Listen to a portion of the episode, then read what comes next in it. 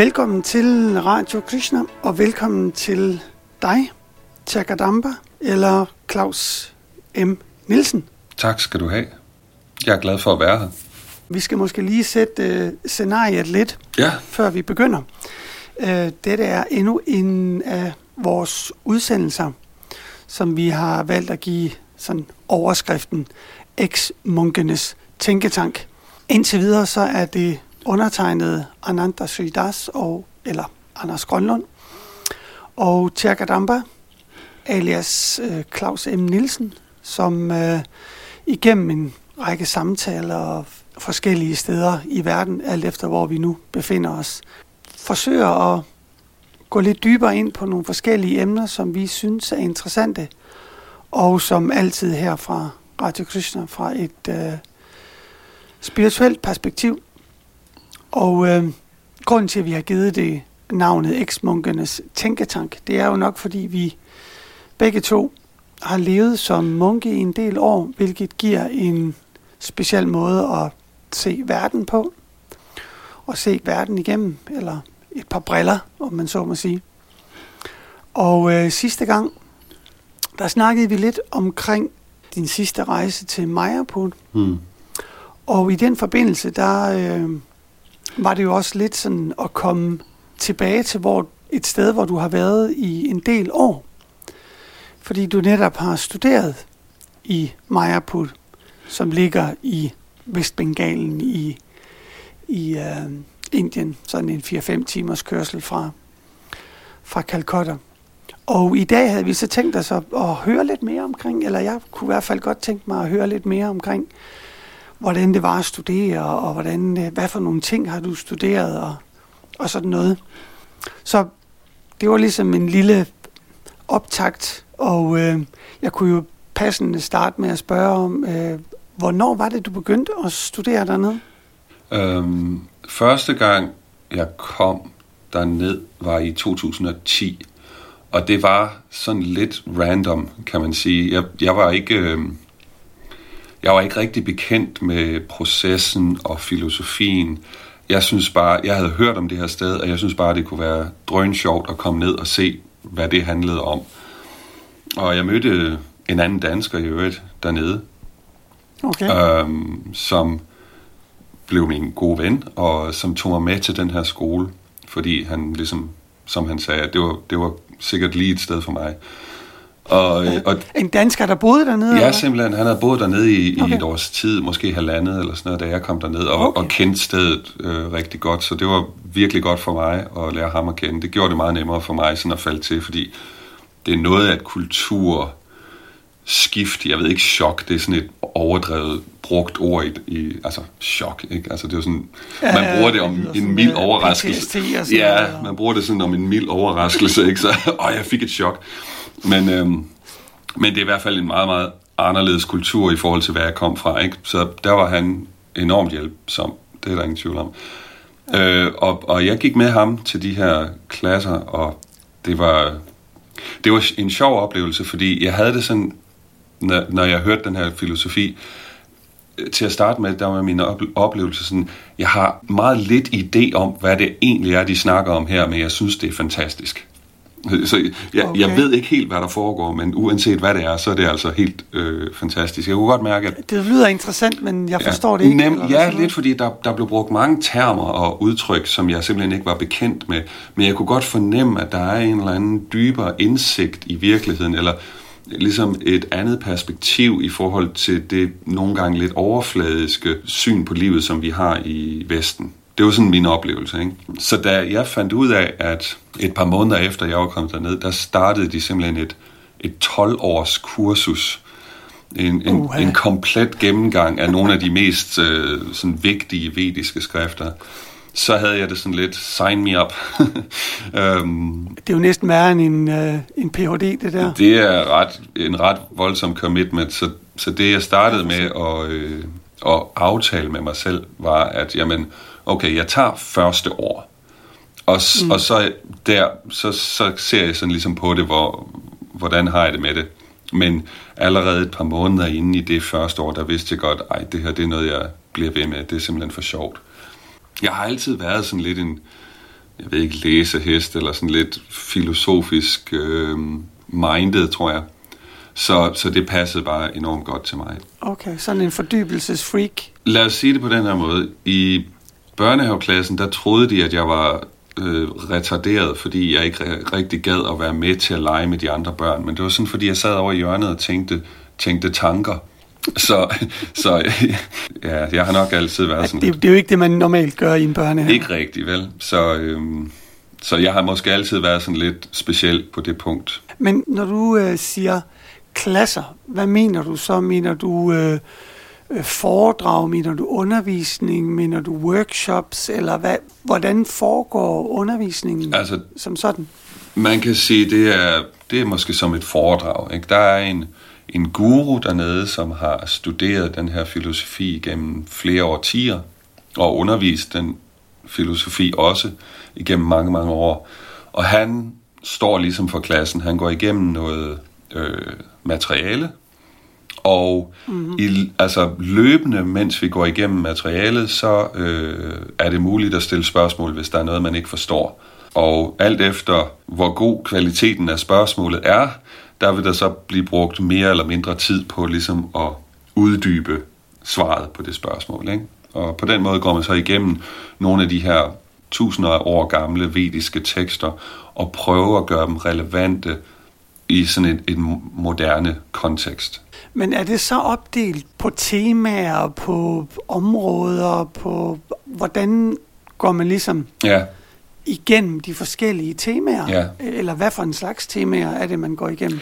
Øhm, altså, hvis man skal sige, der er et gennemgående tema, så er det at kunne skelne mellem, hvad er materiel energi, altså død energi, om man så må sige, og hvad er liv, sådan set. Hvad, hvad er bevidsthed for noget, og hvordan forholder vi os til vores egen bevidsthed på sådan en måde, at vi bliver glade egentlig. Ikke det? Og, og ud fra det grundprincip kan man jo tale om alt.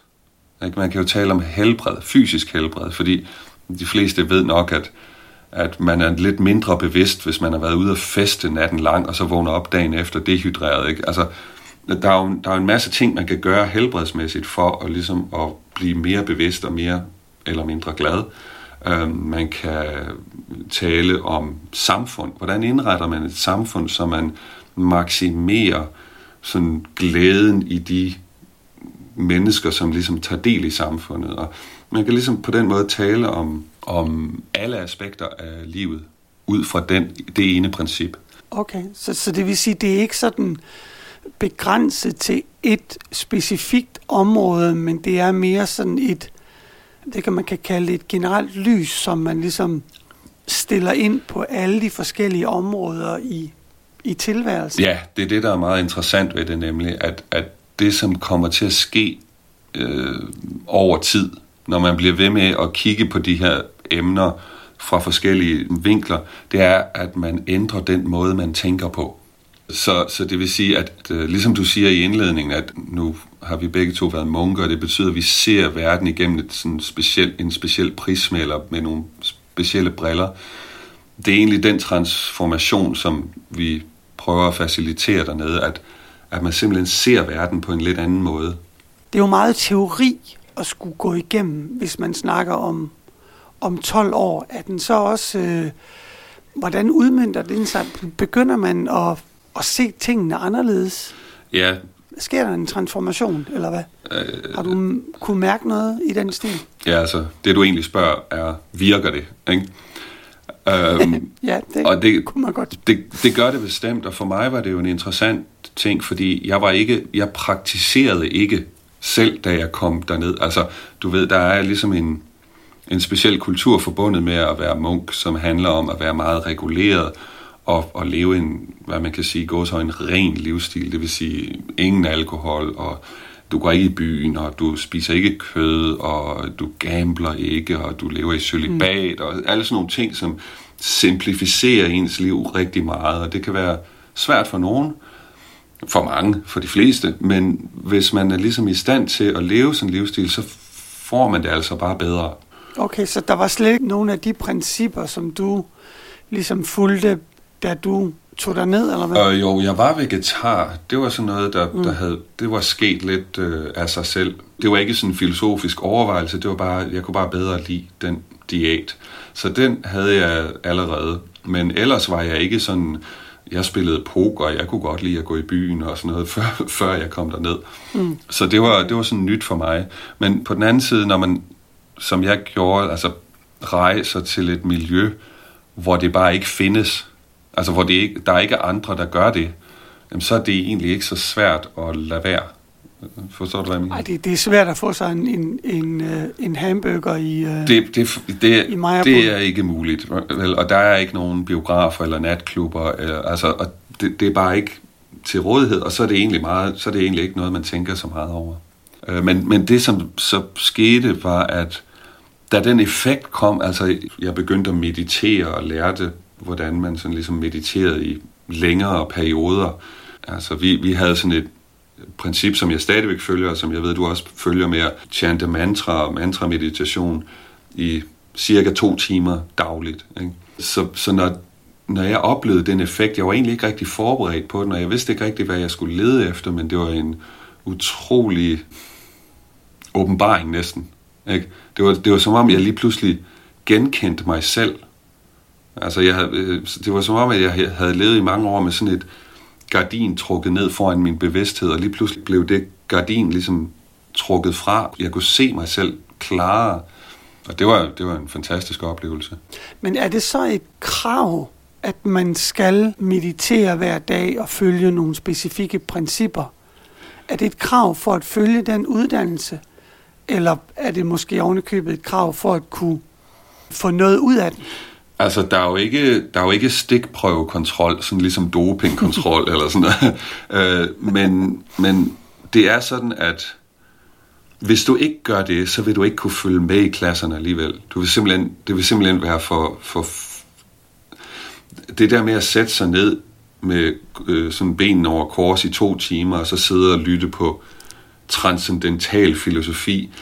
Hvis du ikke ligesom er i en speciel sindstilstand, så kan du ikke gøre det. Altså vi har, vi har på den skole cirka fire timers hardcore filosofi undervisning om dagen. Om dagen. Og hvis du ikke er i den mm, lidt meditative tilstand, der er grænser for, hvor mange af de klasser, du kan gå til, før dit hoved simpelthen er fyldt op. Mm. Øh, så det er, ikke, det er ikke noget, man behøver at tjekke. Det sker helt automatisk. Og der sker ikke noget med, at man kan få en eller anden form for forstoppelse Altså, du ved, sådan jo. mental eller intellektuel øh, forstoppelse. Jo, det er ikke ret mange, der kan følge det kursus i så mange år. Sådan, altså, som jeg sagde før, jeg er lidt speciel på det område, så det er, det er vel ligesom, altså der er mange, der har kørekort, der er ikke ret mange, der har racerkører. Øh, fordi det er simpelthen hårdt, ikke? Altså der skal du være så fokuseret på det, at du, du skal ligesom have en eller anden naturlig tiltrækning til det, før at du kan lægge så meget i det. Men det er jo ikke det samme som, at det ikke er brugbart for alle. Forstår du, hvad jeg mener? Altså bil, mm. biler er jo brugbare for de fleste mennesker i Vesten, selvom de ikke er racerkørere. Og på samme måde, så den her filosofi kan bruges i alle menneskers liv til at gøre det bedre, selvom det måske er, kun er få, der er så interesseret i det, at de sætter sig ned i flere år og bare lytter og skriver essays osv. Man kan jo sige, at der er en forskel på, at man passer på sin krop og spiser sundt og, og fornuftigt, og så at blive læge, sådan at man kan vejlede andre i at blive sundere også. Ja. Så, så er det sådan en eller anden form for, nu ved jeg ikke, man kan kalde det en vejlederuddannelse, hvor man ender med at kunne vejlede andre inden for de områder også. Eller hvad er formålet med det? Jamen, det er formålet. Altså, den skole underviser fremtidige undervisere, om man så må sige. Det er ligesom det, der er okay øh, projektet. Ellers så 12 år det er lidt meget, ikke? Fordi hvad laver du egentlig i de 12 år? Hvis, hvis du bare sidder og studerer, og så efter 12 år, så nå, det var det, det var hyggeligt, ikke? så er du ikke meget værd over for samfundet, kan man sige.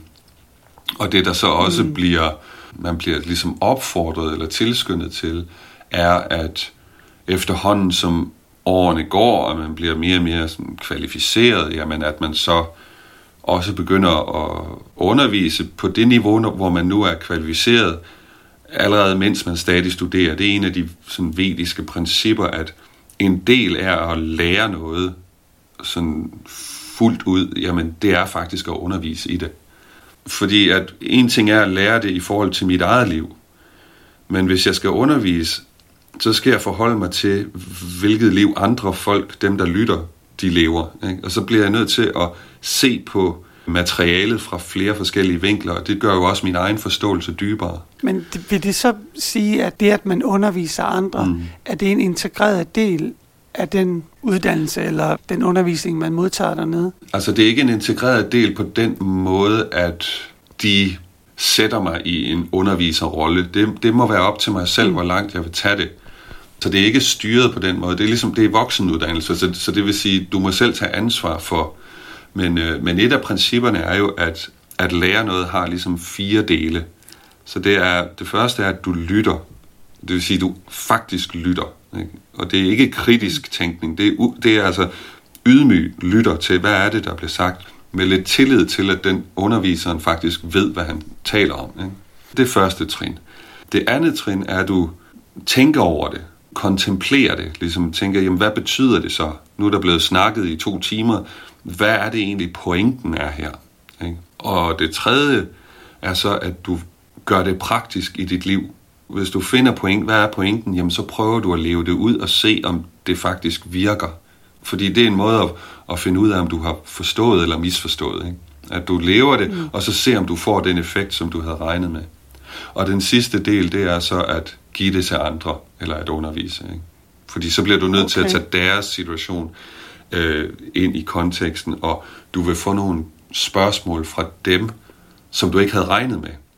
Som ligesom tvinger dig til at se på nogle aspekter af det, du har lært fra nogle vinkler, som du ellers ikke ville.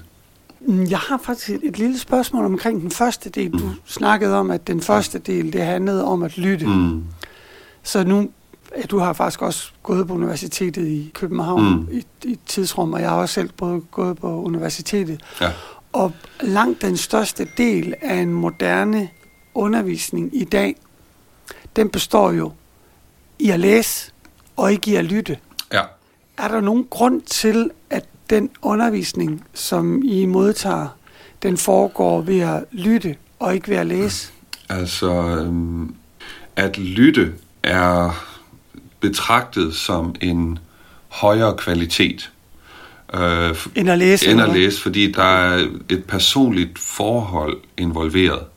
Ikke? Det vil sige, at du har afsenderen og modtageren, og hvis der er et, et forhold mellem afsenderen og modtageren, så vil det, der bliver transmitteret, det vil være i en højere kvalitet. Jeg tror, vi alle sammen kender det der med at læse, og så bagefter, ligesom, hvor meget kan vi egentlig huske? Altså nogle gange, så læser jeg en sætning, og så, så har jeg glemt den i det nanosekund, at jeg når til punktummet.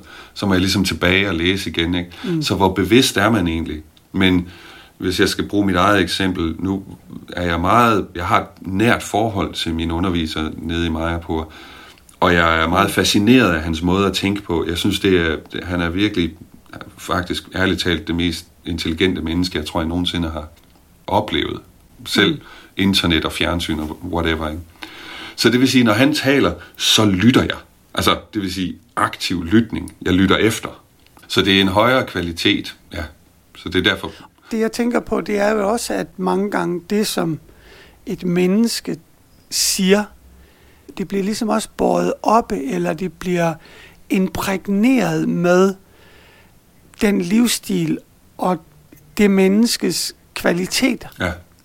Altså, det, for eksempel, hvis en forælder sidder og siger til sit barn med en smøg i munden, du må ikke ryge. Ja. Så de ord, der kommer ud af munden, mm. kommer ikke ud med samme kraft, Nej. som hvis man ved, at vedkommende for eksempel er ikke ryger. Det er, det er lidt noget røg, om man så må sige. Men så, så der er vel også noget, som, som bliver transmitteret gennem talen, ja.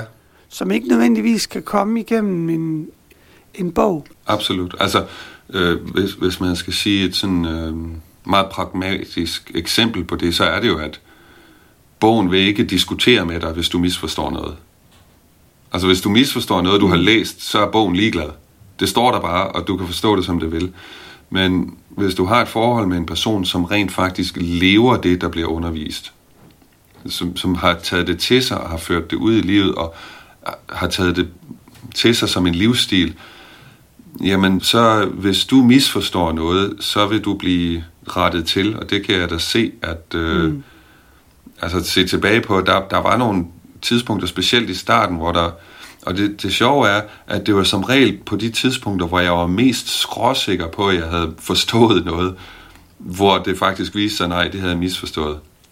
Fordi det er ligesom om, ja. hvis der er en eller anden følelse, der kommer op i en, åh ja, det er på den her måde, Nej, det er det. har fundet den hellige, hellige Ja, ja så, så bliver man lidt stolt, og så bliver man sådan lidt knyttet til, at man, har det, man er meget intelligent og har gennemskuddet det hele, og så er det, at, at den anden person kan sige, nej, du, du er faktisk ikke så smart. Ikke? Altså, du, så, så dygtig er du heller ikke. Var det William Blake, der sagde, We both read the Bible day and night, but where I read black, you read white. Mm. Så når man har et, et forhold til en bog, kan man jo fortolke herfra så til ja. langt bort i stand. Ja, det kan man nemlig. Og bogen af gode grunde kan jo ikke indvende noget imod det. Altså nu, nu hvor jeg selv har studeret i noget tid og, og også givet en del foredrag, så kan jeg jo sige, at øh, der er nogle mennesker, der er enormt gode, altså virkelig dygtige til at tage ting ud af kontekst og få det til at give en anden mening, end det egentlig er ment. Fordi mm. måske har man et eller andet hang-up, eller man har et eller andet, der er sket i ens fortid, eller sådan, men på en eller anden måde vil, vil udenom en pointe, så, så, kan, så kan folk være utrolig kreative. Øh, så, så det er vigtigt at få, få hakket de der øh, sådan skarpe kanter lidt af en selv. Ja, fordi det er jo også tit, at man prøver at ja, forme de ting, man får ind, alt efter det liv, man har, de ønsker, man har. Ja. Sådan at det ligesom, i stedet for at man ligesom ændrer på sig selv, så prøver man ligesom at ændre på de ting, man, man får ind, sådan at de passer til, til ens liv, sådan at man kan retfærdiggøre ja. og fortsætte, som man altid har gjort. Ja. Det er jo altid sværere at skulle, skulle lave om på nogle ting. Det er jo fascinerende egentlig, ikke? fordi at der er mange mennesker, de tror, det er nemmere at lave om på hele universet, end at lave om på sig selv. Universet er alt andet lige ret meget større, end vi er. Ikke? Så, så det, det, ja, er lidt et, ja, det, er det er lidt et uh, håbløst projekt, men der er godt nok nogen, der, der er kreative og, og, og giver den forsøget. Ikke? Men vil det så sige, at når man studerer vedisk litteratur eller de vediske skrifter, er det så noget, man kun kan gøre med en levende vejleder eller underviser? Ja. Eller er det også muligt at gøre det med kun boglig kontakt? Nej, altså du skal have en levende vejleder. Øh, det er det mm. ordet at studere. Altså det er jo noget af det i Vesten. Vi, vi går ikke så meget op i at definere, hvad ord betyder, men det gør man altså dernede. I traditionen der, mm. før man har nogen som helst form for diskussion, så starter man med at definere termerne. Hvad er det, vi mener, når vi bruger det og det og det ord? Og ordet at studere, jamen det betyder, at du studerer under nogen. Det vil sige, at der er en, der overser dit studie og retter dig ind. Og og det, det ser man et, også folk, der sådan følger den her tradition meget ofte, de tror, at de kan studere selv. Jamen, jeg har studeret den her bog, og det betyder egentlig bare for dem, at de har siddet derhjemme og læst den. Det er jo fint at læse bøgerne, og du får meget viden ud af at læse dem. Og det, det kan jeg jo kun opfordre til, og det vil jeg endda sige, at det, der, altså det gør mennesker generelt for lidt. Men der er bare et mm. andet niveau, når du bruger ordet at studere det, det er der, hvor, hvor den der indre transformering virkelig starter, når, når der er en, som er mere, hvad skal vi sige, selvrealiseret end dig selv, som kan se, når du laver de der små fejl, sådan at de ikke bliver til store fejl. Det, det er det, der menes med at studere. Så ja, der skal altså bruges en levende person til det. Og så skal det vel også være en, en person, som ja, ikke bare har en teoretisk viden, ja. Eller, eller kan man stadigvæk undervise, selvom man, hvad skal man sige, ens tilgang til det er teoretisk og ikke en erkendt viden? Kan man stadigvæk undervise? Der skal være et element af erkendelse. Det er noget, som er meget øh, sådan, øh, et vigtigt aspekt af vedisk undervisning. Det er, at der er viden, og der er erkendelse, og erkendelse er over viden. Ikke? Erkendelse er det, der sker, når du har praktiseret det, og du har oplevet, at ja, det er rigtigt, den her teori og den viden, jeg har.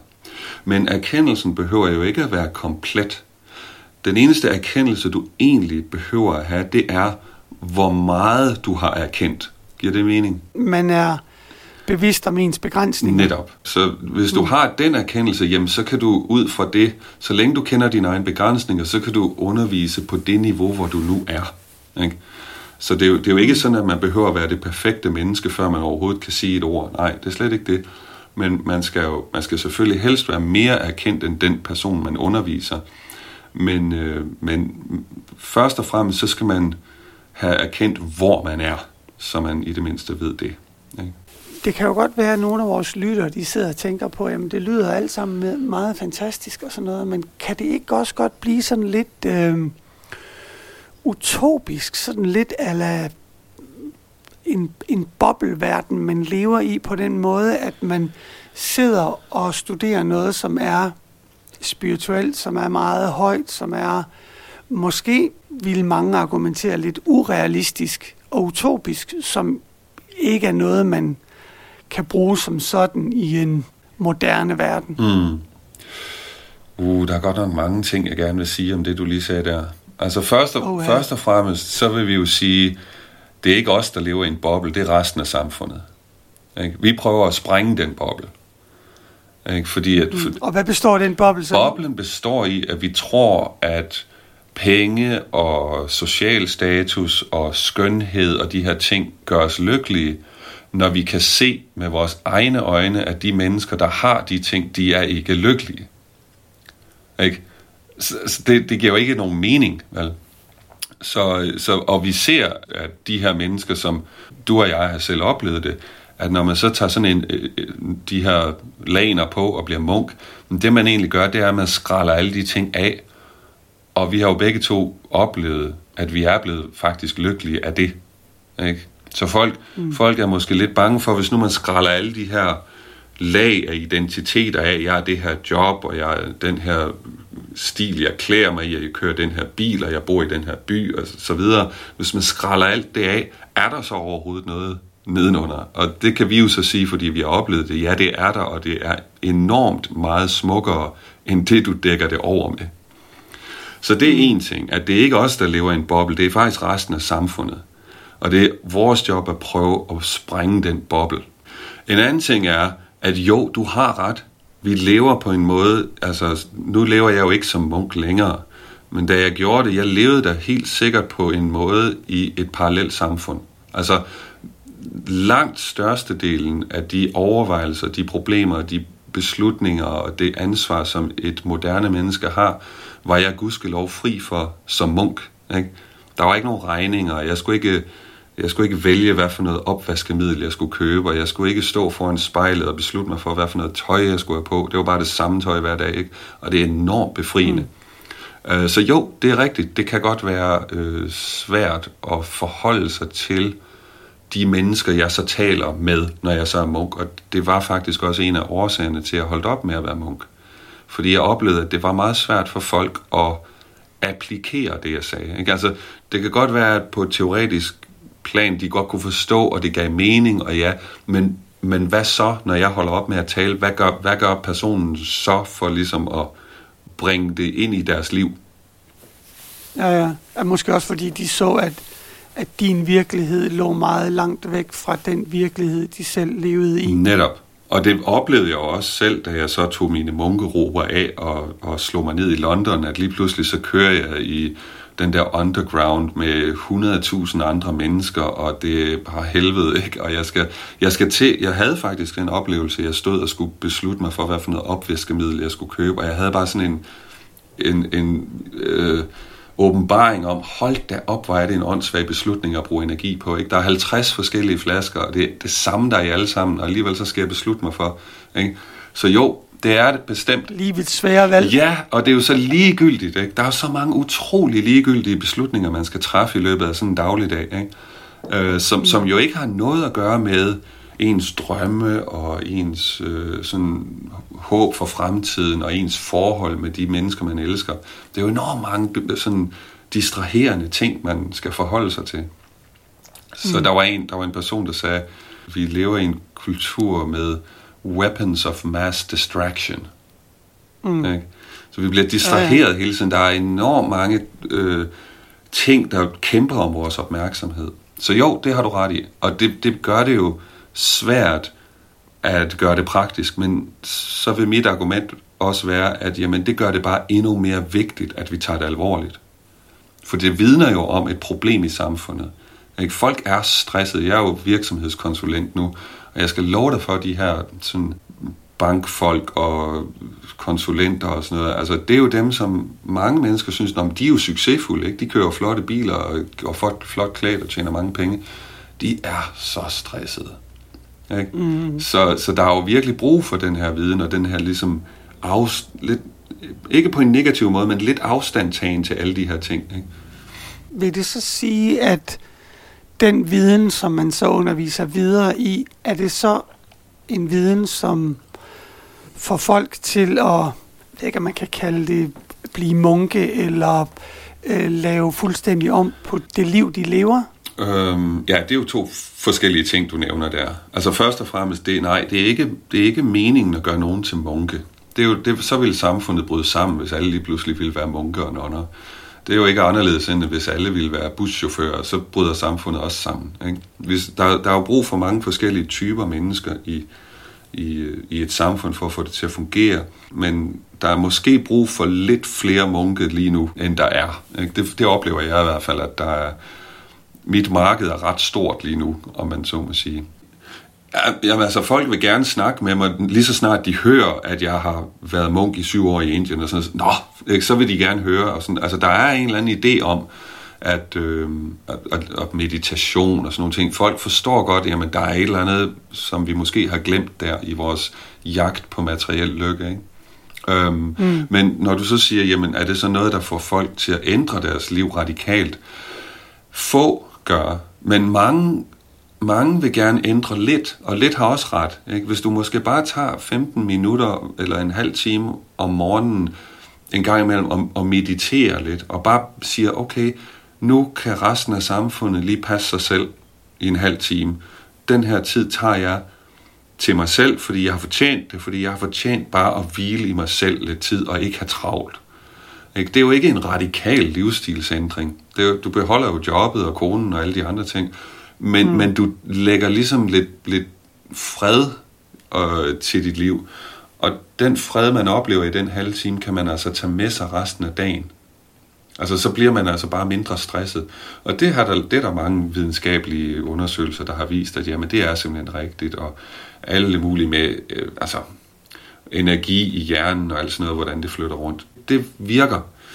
Og det, det kan man jo selv vurdere, hvor meget man ligesom vil tage det til sig for mig der er det ret radikalt, ikke? fordi at, jamen, det er to timer hver morgen, jeg vågner. Det er, det er det første, jeg gør, det er at meditere i to timer. Det er, det er lang tid for de fleste mennesker, ikke? men det er jo så, mm. hvordan jeg har valgt at gøre det. Men det, det er op til den enkelte. Det er ligesom motion eller sådan et eller andet. Altså, der er nogen, der går til den, og så er der nogen, der... Men, men vi kan ikke diskutere, om motion er sundt for alle. Det er det. Ikke? Det ved vi. Ja, det er jo ikke nogen, der diskuterer mere end Nej. Eller det er der det er der, det er der sikkert. Altså, internettet er et ret vildt sted. For lige at vende tilbage til uh, Majapur, mm. øh, hvor lang tid har du så studeret dernede? Ja, så vi er i gang med 8. år nu, og det, øh, det lyder mm. jo lidt sjovt.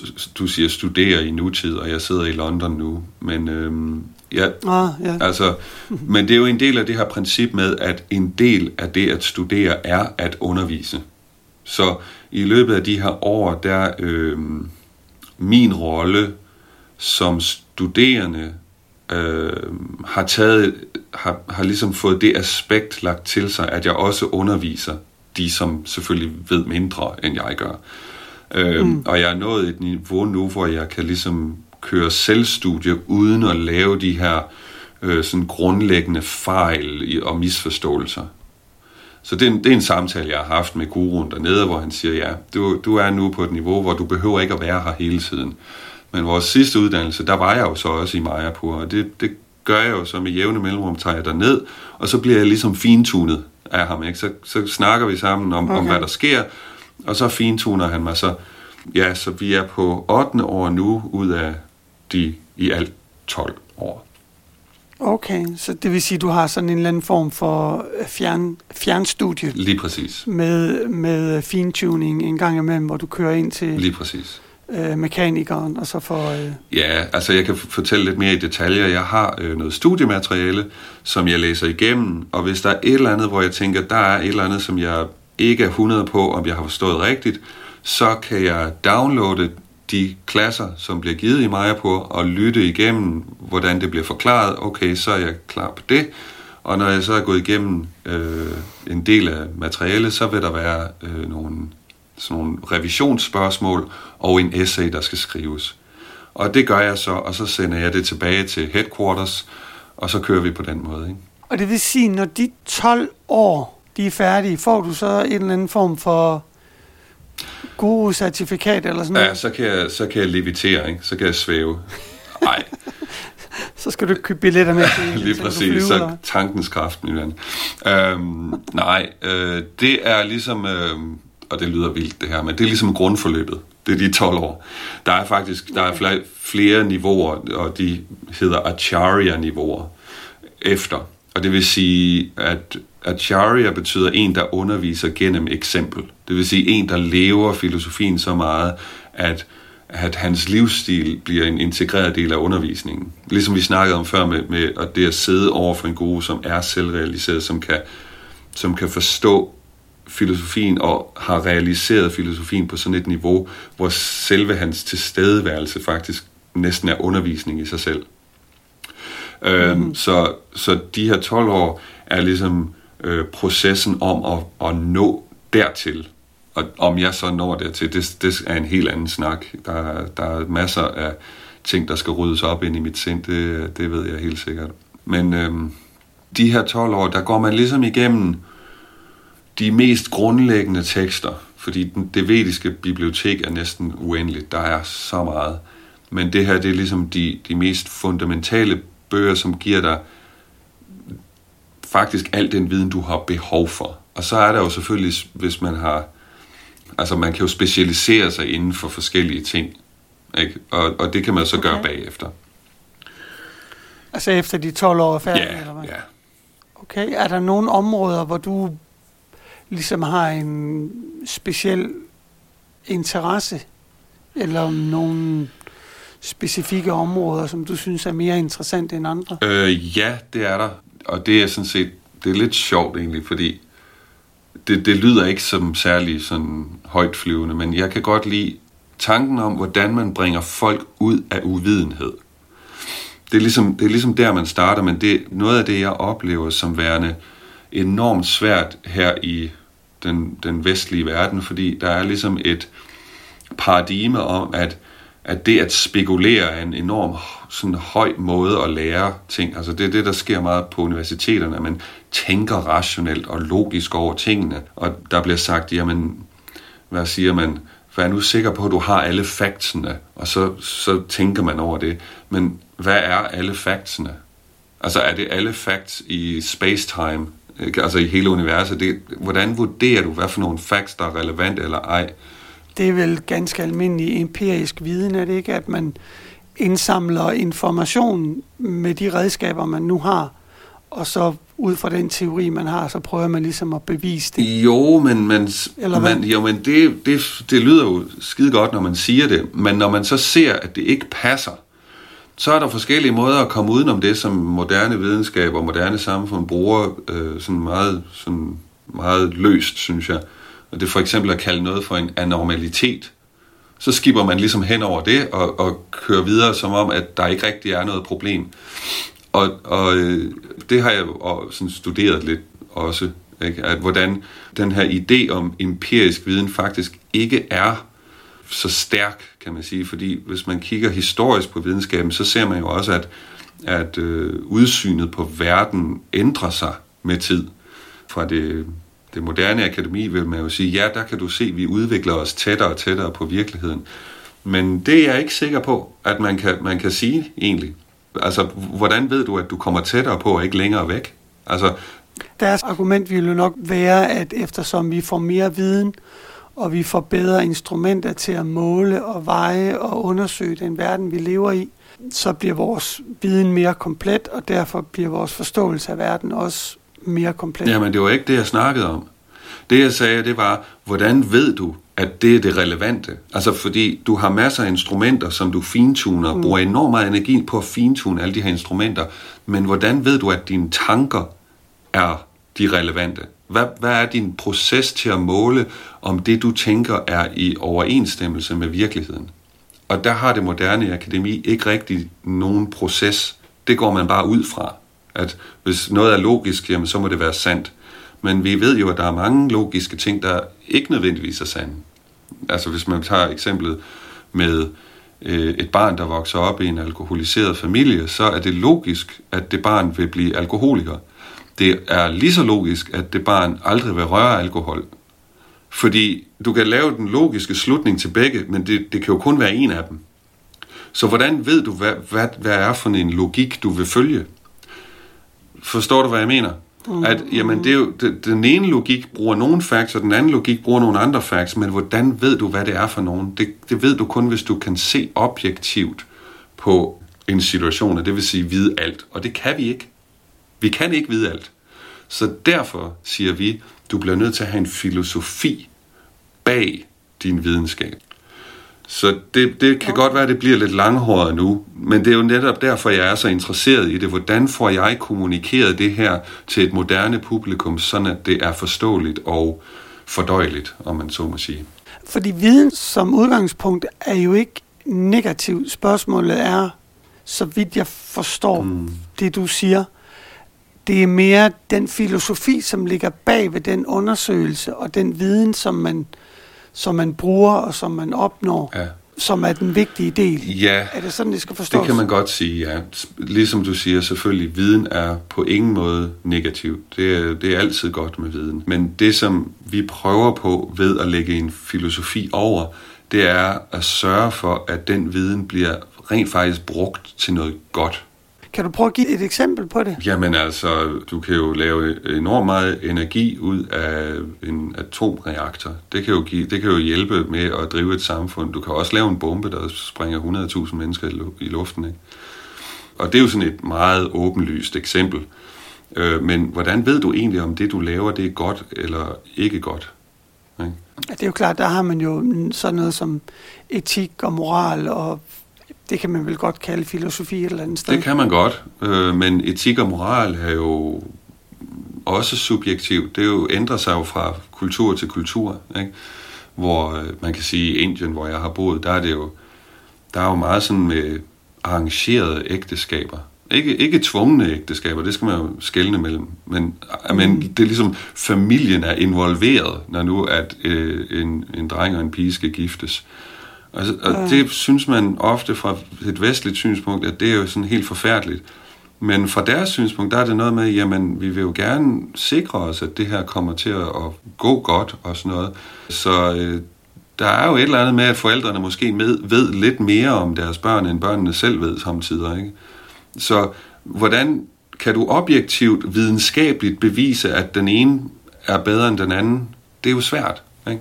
Og sige om den vest, altså vi kan jo sige i Vesten, der har vi jo sådan, jeg tror mellem 40 og 50 procent skilsmisse. Men det kan jo også... Mm, ja, nok snarere 50 end det før. Ja, og det, men det kan vi, man, man kan jo også argumentere for, at det er en god ting. Fordi vil du virkelig være i et forhold, hvis det ikke er godt for dig? Men min pointe er, der er ikke rigtig nogen videnskabelig måde at nå frem til, om det er eller ikke er. Vel? Du kan ikke måle det i dit laboratorie. Så derfor bliver du nødt mm. til at have en eller anden filosofi, som beskæftiger sig med det at være menneske i sig selv, for ligesom at kunne navigere i de her sådan gråzoneområder. Ikke? Ja. Så det, det er det, jeg synes er enormt interessant at prøve at, at øh, formulere på en måde, så vestlige mennesker ligesom kan, kan fordøje det. Når vi nu snakker vedisk filosofi mm. øh, og, og den måde at se verden på, så kunne man selvfølgelig også argumentere, at hvorfor foretrække den ene i godsøjne filosofi frem for den anden, mm. hvis det bare er forskellige briller at tage på. Så kan min filosofi vel være lige så god som, som din filosofi, hvis det bare er en måde at se verden på. Ja. Så kan vi jo Jamen, det er du fuldstændig... have, have være vores øh, Jamen, det er du fuldstændig, indgangsvinkel. Det er du fuldstændig ret i. Det kan, være, det kan være lige godt, men det er det ikke nødvendigvis. Altså, mm. altså der er jo nogen, der har filosofien, at øh, jamen, det sjoveste i verden, det er at tage stoffer. Og så ser man dem 10 år efter, så er det ikke så sjovt længere, vel? Altså, det er jo et ekstremt eksempel, selvfølgelig. Men Ja, det er, jo, det er jo svært at argumentere for øh, over for den her 21-årige, som synes, der er bare ikke noget sjovere end, end ecstasy og MDMA. Du kan jo ikke rigtig sige noget, fordi det har han besluttet sig for, og, og han er jo stadigvæk ung, så hvad kan du gøre? Når du så kommer tilbage 10 år efter, så kan det godt være på det tidspunkt, at man kan snakke med ham. Men det er jo bedst, hvis nu han ikke behøver at gå igennem de 10 års selvdestruktiv adfærd. Ikke? Så det er rigtigt, hvad du siger. Jamen, det ene kan være lige så godt som det andet, men det er det altså ikke. Øh, altså, hvis du afprøver, det er derfor, vi siger, at det er så vigtigt at, at leve filosofien, ikke? Og, og virkelig være lidt ærlig om, jamen, virker det rent faktisk? Fordi, mm. fordi hvis nu at vi siger, jamen den moderne videnskab, det er det, er det mest ophøjede, jamen, så må universitetsprofessorer jo være de lykkeligste mennesker i verden. Men det er de jo ikke. Det ved vi godt. I hvert fald ikke dem, jeg havde. Og jeg, og jeg siger heller ikke, at de er miserable til mode. Det er heller ikke det, jeg siger. Men, men, Nej, nej, men nej. der er bare ikke rigtig nogen, hvad hedder det, korrelation. Der er ikke, nogen, der er ikke noget bevis. Der er ikke noget, vi kan ikke se det i virkeligheden, at, at det skulle være så fantastisk at have den her akademiske viden. Du kan, du kan, så kan du lave hurtigere og hurtigere iPhones, men så bliver folk bare afhængige af dem. Så nu er det et, problem. Ikke? Mm. Så for, hvorfor? Fordi der ikke er nogen filosofi bagvedliggende. Filosofien er konsumerisme. Ikke? Du skal producere så meget som muligt, du skal forbruge så meget som muligt. Og så får du dårlig samvittighed over det, fordi nu ødelægger vi planeten. Ikke? Så det er ligesom om, alt skaber et biprodukt øh, i det her konsumersamfund. Ikke? Og det er det, vi så prøver at sige, jamen prøv at høre, du behøver, slap nu af. Du behøver slet ikke at have den nye iPhone. Bare slap af. Ikke? Og det, det er jo noget, når man så har været munk, og det er noget af den fred, man får som munk, det er at vide, vi har jo levet i overvis uden at have noget, egentlig nogen sådan personlige ejendel, og det er jo gået fint. Jeg troede, min egen del, de kunne være i sådan en lille, hvad kalder man sådan, sådan en lille lokker, som man har på, øh, Ja, på nede på en badeanstalt, når man skal ud i en svømmehal, Ja. og man lige gemmer. Det, det var min, øh, ja. min egen del i øh, otte år. ja. Jeg, jeg rejste jo meget rundt, ikke? så mit, det var sådan i, i to tasker. Det var det. Mm. Det var alt, hvad jeg havde. Og det er jo egentlig Ja. en utrolig befrielse. Og det er en befrielse også bagefter, at vide, at hvad det nu er, jeg ejer nu, hvilket i øvrigt ikke er ret meget mere, lidt mere, men, men hvis det alt sammen blev taget fra mig, så ville jeg stadigvæk egentlig være okay. Det er jo en befrielse. Har du nogensinde i processen, eller i, i de otte år, du har studeret, fortrudt, eller synes, det var spild af tid, eller... Um, altså, ja, det åbenlyse svar vil jo være nej, men, men jeg, jeg vil sige, jeg har været meget i tvivl. I løbet af processen, hvor jeg ligesom gik fra munk til ikke-munk, der var ligesom en periode med meget tvivl. Um, det, der skete, var, at jeg rejste meget rundt, hvilket i sig selv er udmattende. Og at man rejser rundt alene, og, og der er ikke rigtig... Altså, det er enormt meget tid på hjemmesider med billetter og nye øh, valuta og tidszoner og sådan noget. Det tærer på en. Derudover oplevede jeg jo, som vi snakkede om, at det kan være meget, meget svært at formulere de her pointer, som vi lige har diskuteret, på en måde, sådan at folk kan tage det til sig eller forstå. Fordi det, jeg siger, er ikke, at folks liv er crap. Det er ikke det, jeg siger. Jeg siger bare, at der er lidt mere, man kan lægge oveni, som gør det hele bedre. Og det er meget svært egentlig at forklare det. Og udover det, jamen fordi jeg rejste så meget rundt, så var det hele tiden nye mennesker, jeg snakkede med. Og det vil sige, at den effekt, jeg havde på folk, var relativt lille. Ikke? De lytter i en time, og det var da spændende, og så går de tilbage til deres liv, som det var lige præcis før. Ikke? Ja, det var ligesom en interessant oplevelse, og Ja, og, og man kan sige, at jeg har jo så studeret i syv år for ligesom at kunne, kunne øh, leve det på den måde, jeg gør. Så en time, det gør altså ikke den store forskel, vel? Det kan måske åbne sindet lidt, men i forhold til at ændre sit liv, nej, der har jeg ikke rigtig nogen effekt. Så der var enormt mange overvejelser, jeg havde der om, jamen hvad skal jeg egentlig gøre ved det her? Hvordan får jeg egentlig den impact, jeg gerne vil? Så Jamen, jeg beslutter mig så for, at jamen, det er tid til at lade være med at rejse så meget. Det er tid til at stoppe et sted og arbejde med de samme mennesker. Og så får jeg jo den brillante idé, at det skal da være London, fordi at det, er der, det er ligesom det største marked, jeg kunne finde, om man så må sige. Men, Ja, men Hvordan er det, man synger? If you can make it there, you can make it noget i anywhere. den stil, ikke? Det er enten New, Nej, det er nok om New York. det, det er jo sangen om New York, men vi ved alle sammen godt, at London er lidt bedre end New York, ikke? Ja, specielt når man bor der. Ja, netop. Det er den joke, jeg altid laver, når jeg er ude på, ikke? Og så griner alle, og så, så er jeg okay. Um, det er sådan en god måde at blive populær på. Men det, der jo så sker, når jeg lander i, i London, det er jo, at lige pludselig skal jeg til at forholde mig til en by med 8 millioner mennesker. At det, og det er jo, om man, om man så må sige, måske den diametralt modsatte livsstil, end jeg havde været vant til i de her år som munk. Ikke? Så det er jo også enormt, og der har også været meget tvivl og sådan meget Ja. frustration og næsten depression involveret her. Ikke? Så det har været en, en svær overgang at gå igennem. Det er, det er svært. Folk synes nogle gange, at det er imponerende at blive munk. Men det er det egentlig ikke. Det er nemt. Så giver du bare slip på dine ting og tager nogle laner på, og så er du munk. Mm. Men det, der er svært, det har kommet den anden vej. Komme tilbage ind i samfundet. Fordi man er ligesom et barn. Ikke? Altså, jeg, alle de her ting, som gør et moderne liv, har jeg jo fuldstændig glemt, fordi jeg har ikke gjort det i størstedelen af et årti. Så det skal, jeg skal ligesom til at genlære alt det. Det kommer relativt hurtigt, men, men alligevel lige den der første oplevelse af at stå i London, og sådan, og nu skal jeg så til at leve her og betale regninger og købe tøj, og sådan, altså, det var, det var faktisk enormt hårdt. Så, øh, ja. så der, jo, det er, ikke, det er ikke bare en dans på røde roser, men, men det er en vigtig pointe at understrege, at det er ikke et spørgsmål om at gøre livet let. Jo lettere du gør livet, jo mere kedeligt gør du det også. Det handler om at gøre det det værd. At, at de problemer, du nu går igennem i livet, at der er et formål med det, at du føler, der er et mål, og, og det giver mening. Så kan man gå igennem stort set hvad som helst. Og det vil jeg sige, det mistede jeg ikke på noget tidspunkt. Okay. Jeg havde hele tiden sådan en idé om, at der var mening med galskaben. Det lyder da betryggende, Ja, jeg tilstå. Tak. Det kan jo ændre sig, hvem ved.